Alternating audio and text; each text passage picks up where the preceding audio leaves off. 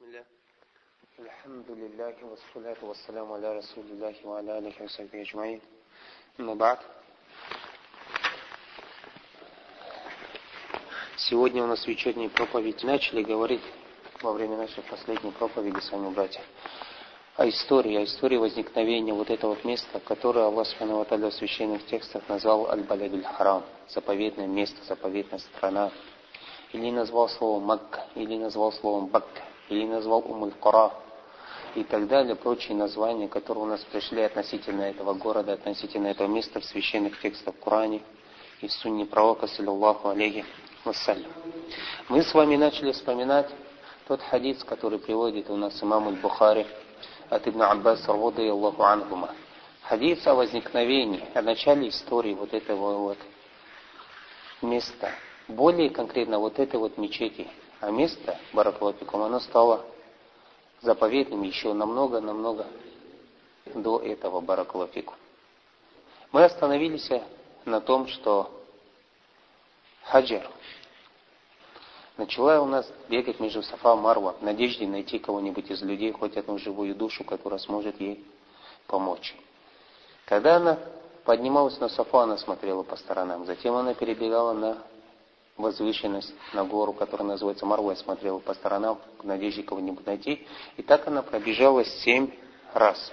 И как сказал Ибн Аббас, передавая слова пророка, саллиллаху алейхи вассалям, поэтому люди по сегодняшний день семь раз двигаются между Сафа и Марва. Начинают от Сафа и на седьмой раз или после седьмого раза заканчивает это движение на Марва. Когда же она в седьмой раз поднялась на Марва и стала смотреть по сторонам, ей показалось, что она что-то услышала. Она напрягла свой слух, стараясь не отвлекаться, еще раз прислушалась, еще раз что-то услышала. И она сказала, я тебя, если у тебя есть какая-нибудь помощь, помоги.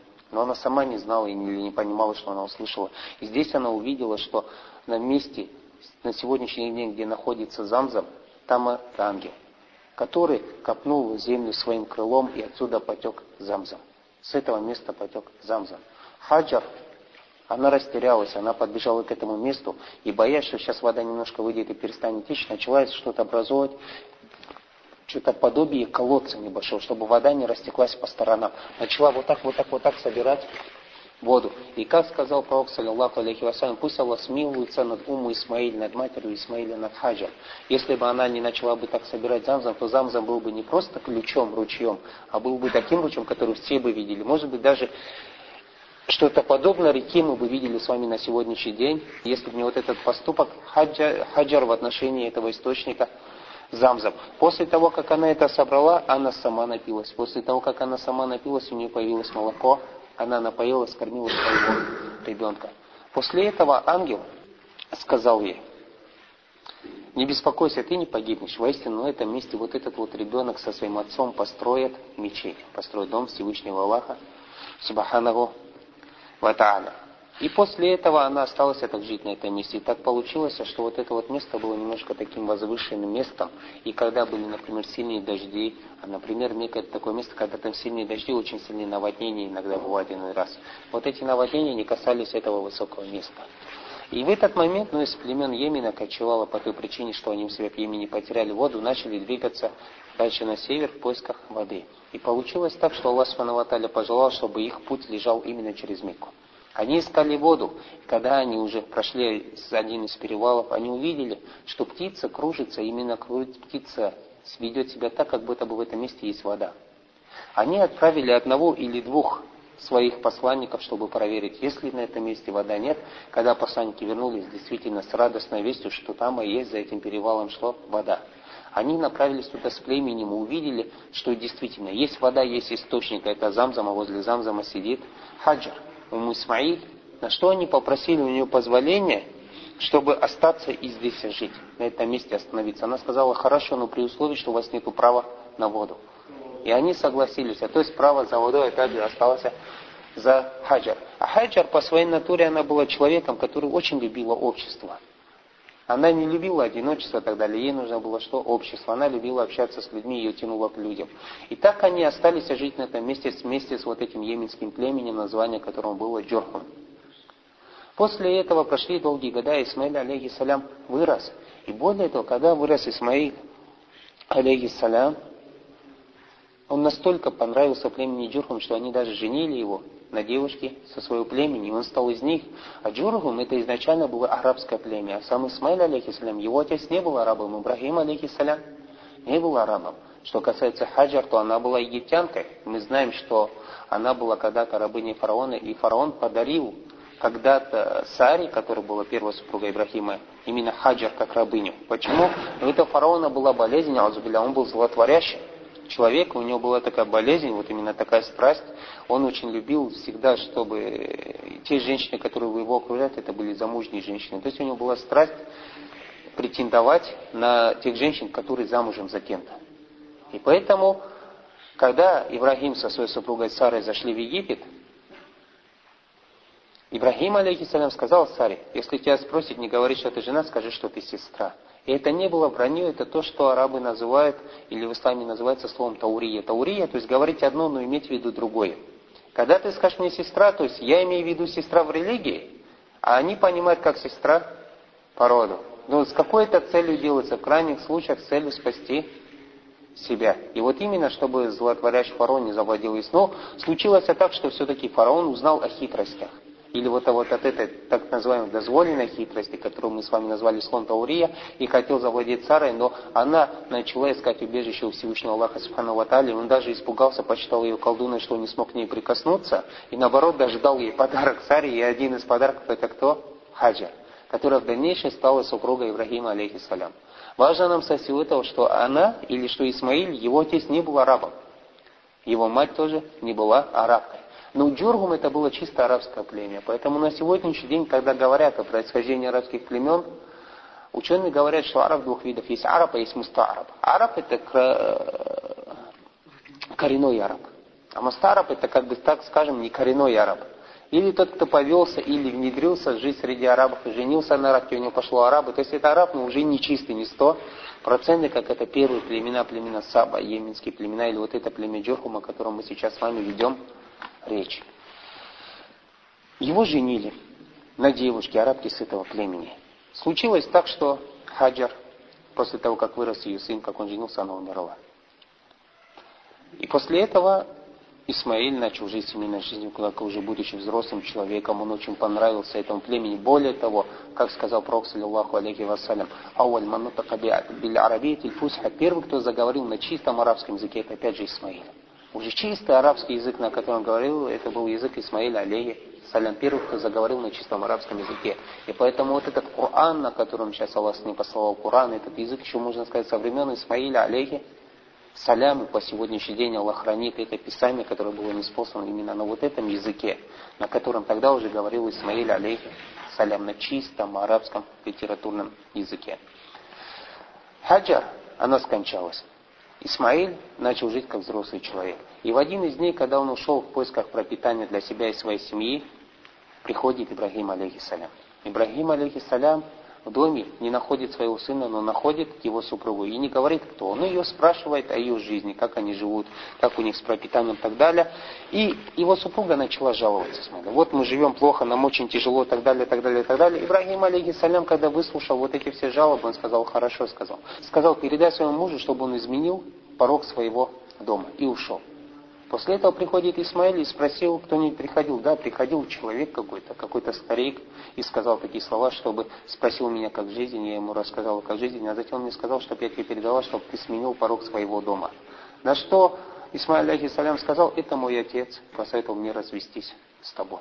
Он развелся с ней и женился на другой девушке. После этого опять проходит столько времени, сколько пожал Аллах опять приходит Ибрагим, и не находит Исмаиля дома, а находит вторую его супругу, новую супругу, и начинает ее спрашивать, как у вас дела? Альхамдулилля, все хорошо, она начала восхвалять Аллаха и благодарить за то, что есть.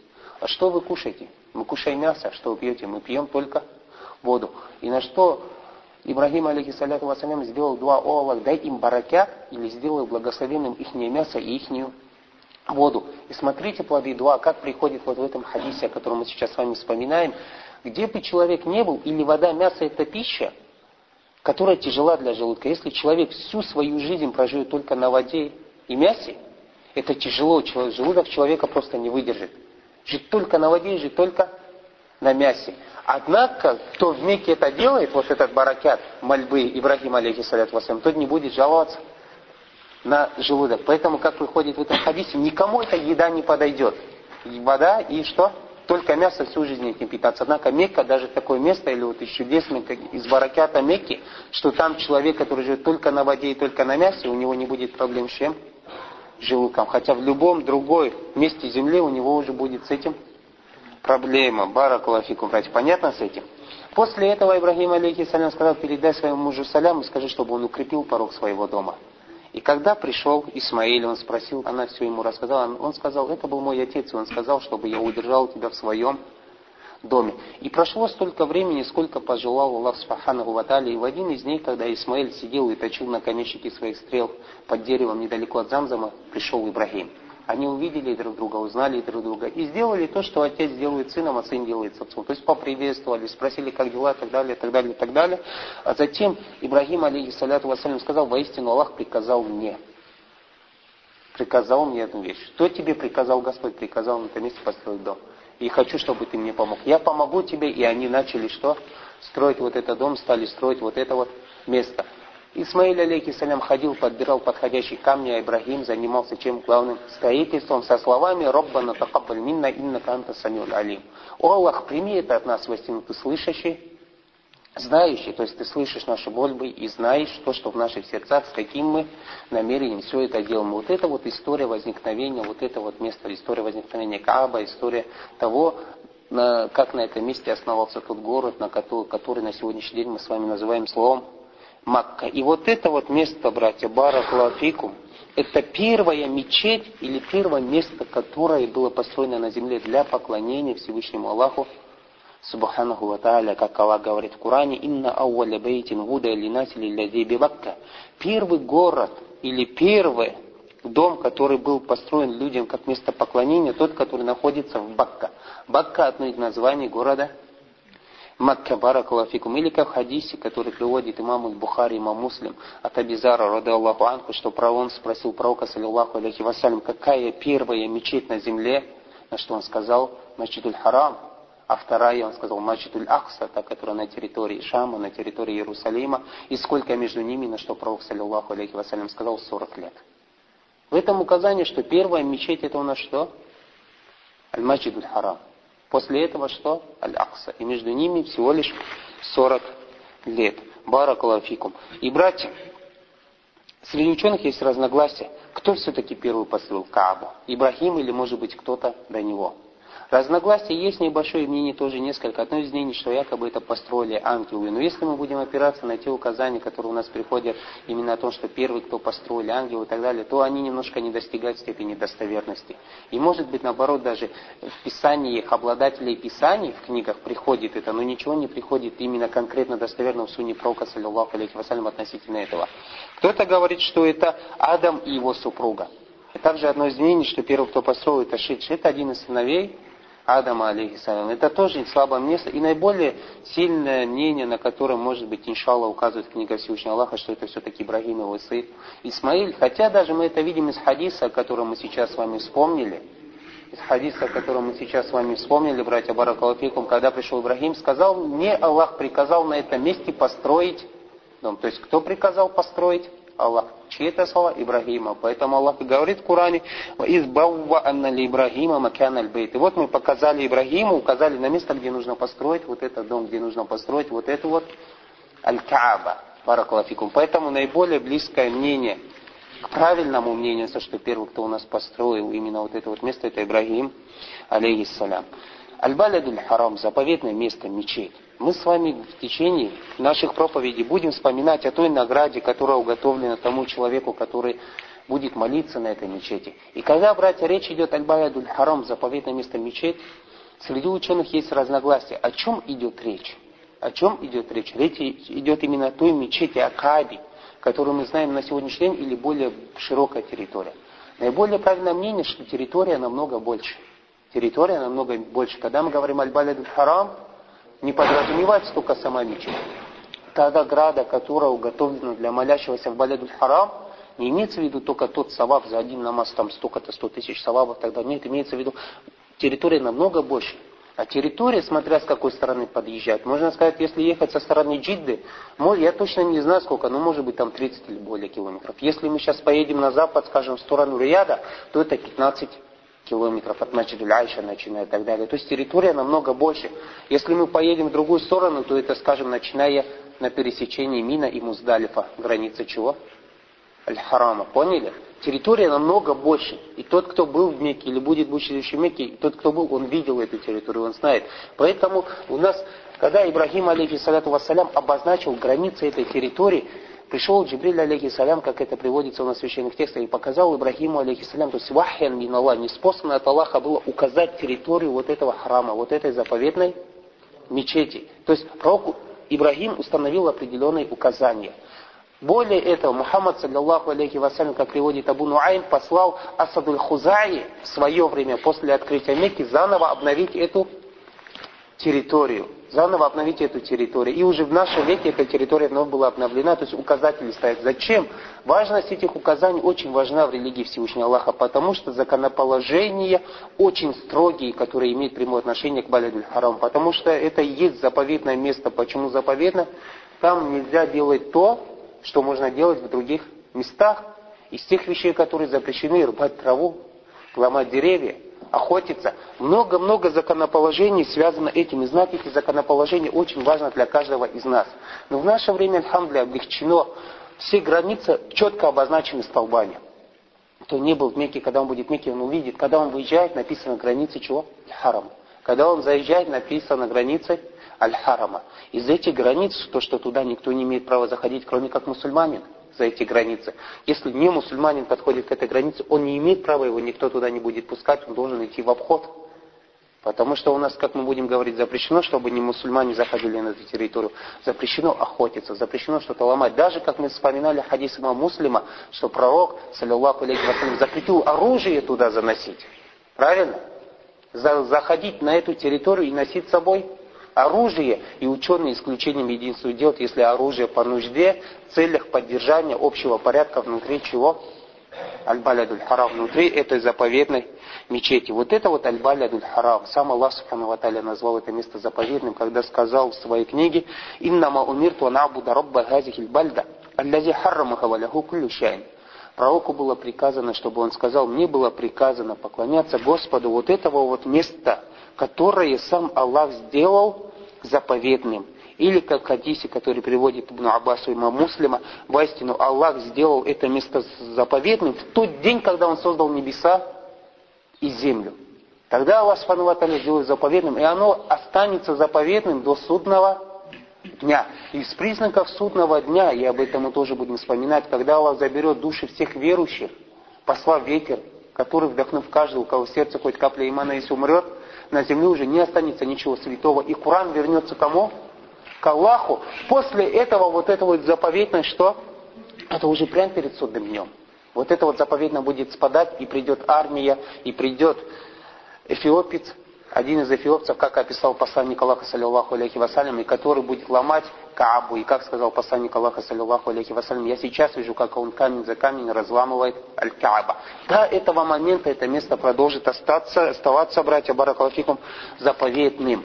Заповедное место, то есть из основ или основы в, таком, в такой вещи, как Аль-Балят, Аль-Харам, заповедное место, это и безопасность в этом месте. То, что никто там не пострадает и никто в этом месте не будет убит, то, что он защищен самим Всевышним Аллахом, Сабхану Ваталя. Аллах говорит в Коране, «Ваман дахаляву кяна аминан». Кто зайдет, тот будет в безопасности. Каждый, кто боится какого-то зла, Аллах Субхану Ваталя дарует ему в этом месте безопасность. И как рассказывает Баракалафи, как Аллах Субхану даже упрекает мушриков.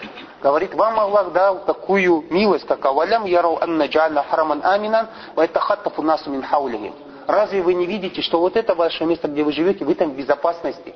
А если вы посмотрите вокруг, везде хватает и убивают людей. Нету нигде города, везде где-то войны, где-то нападают, где-то воют, вы в хараме живете. Никто не может прийти на вас оружием. И Аллах этой милостью упрекает кого? Мушриков, баракалафику. Поэтому те аяты, которые мы с вами всегда читаем, суратуль Курайш, «Аллази ат'амаху мин Аллах говорит про Мекки, тот, который накормил вас, Аллах Субхану мы вспоминали, как он ответил на дуа Ибрагима, «Варзуху мина самарат», накорми их из плодов. Аллади ат'амахум ат'амахум мин джу'ин, который накормил вас, ва аманаху мин хауф, и обезопасил вас. Как Аллах Сурату Курайш говорит эти слова жителям Мекки. Поэтому какой бы злотворящий не хотел бы напасть этот город, разрушить или какое-то нечестие произвести на это, в этом месте, Баракалатику Аллах сам его не позволит. И пример мы приводили историю кого? Абрах. Более этого, братья, Баракалафику, во времена Джахили, до прихода пророка Мухаммада, саллиллаху алейхи вассалям, как говорил Хасан Басри, очень сильно было распространено кровное месть. Если кто-то из арабов убегал и боялся кровной мести, он убегал куда? В Мекку. Если его мститель находил в Мекке, он не, его пальцем не трогал, пока тот не выходил из харама. И время азана продолжим с вами в следующий раз.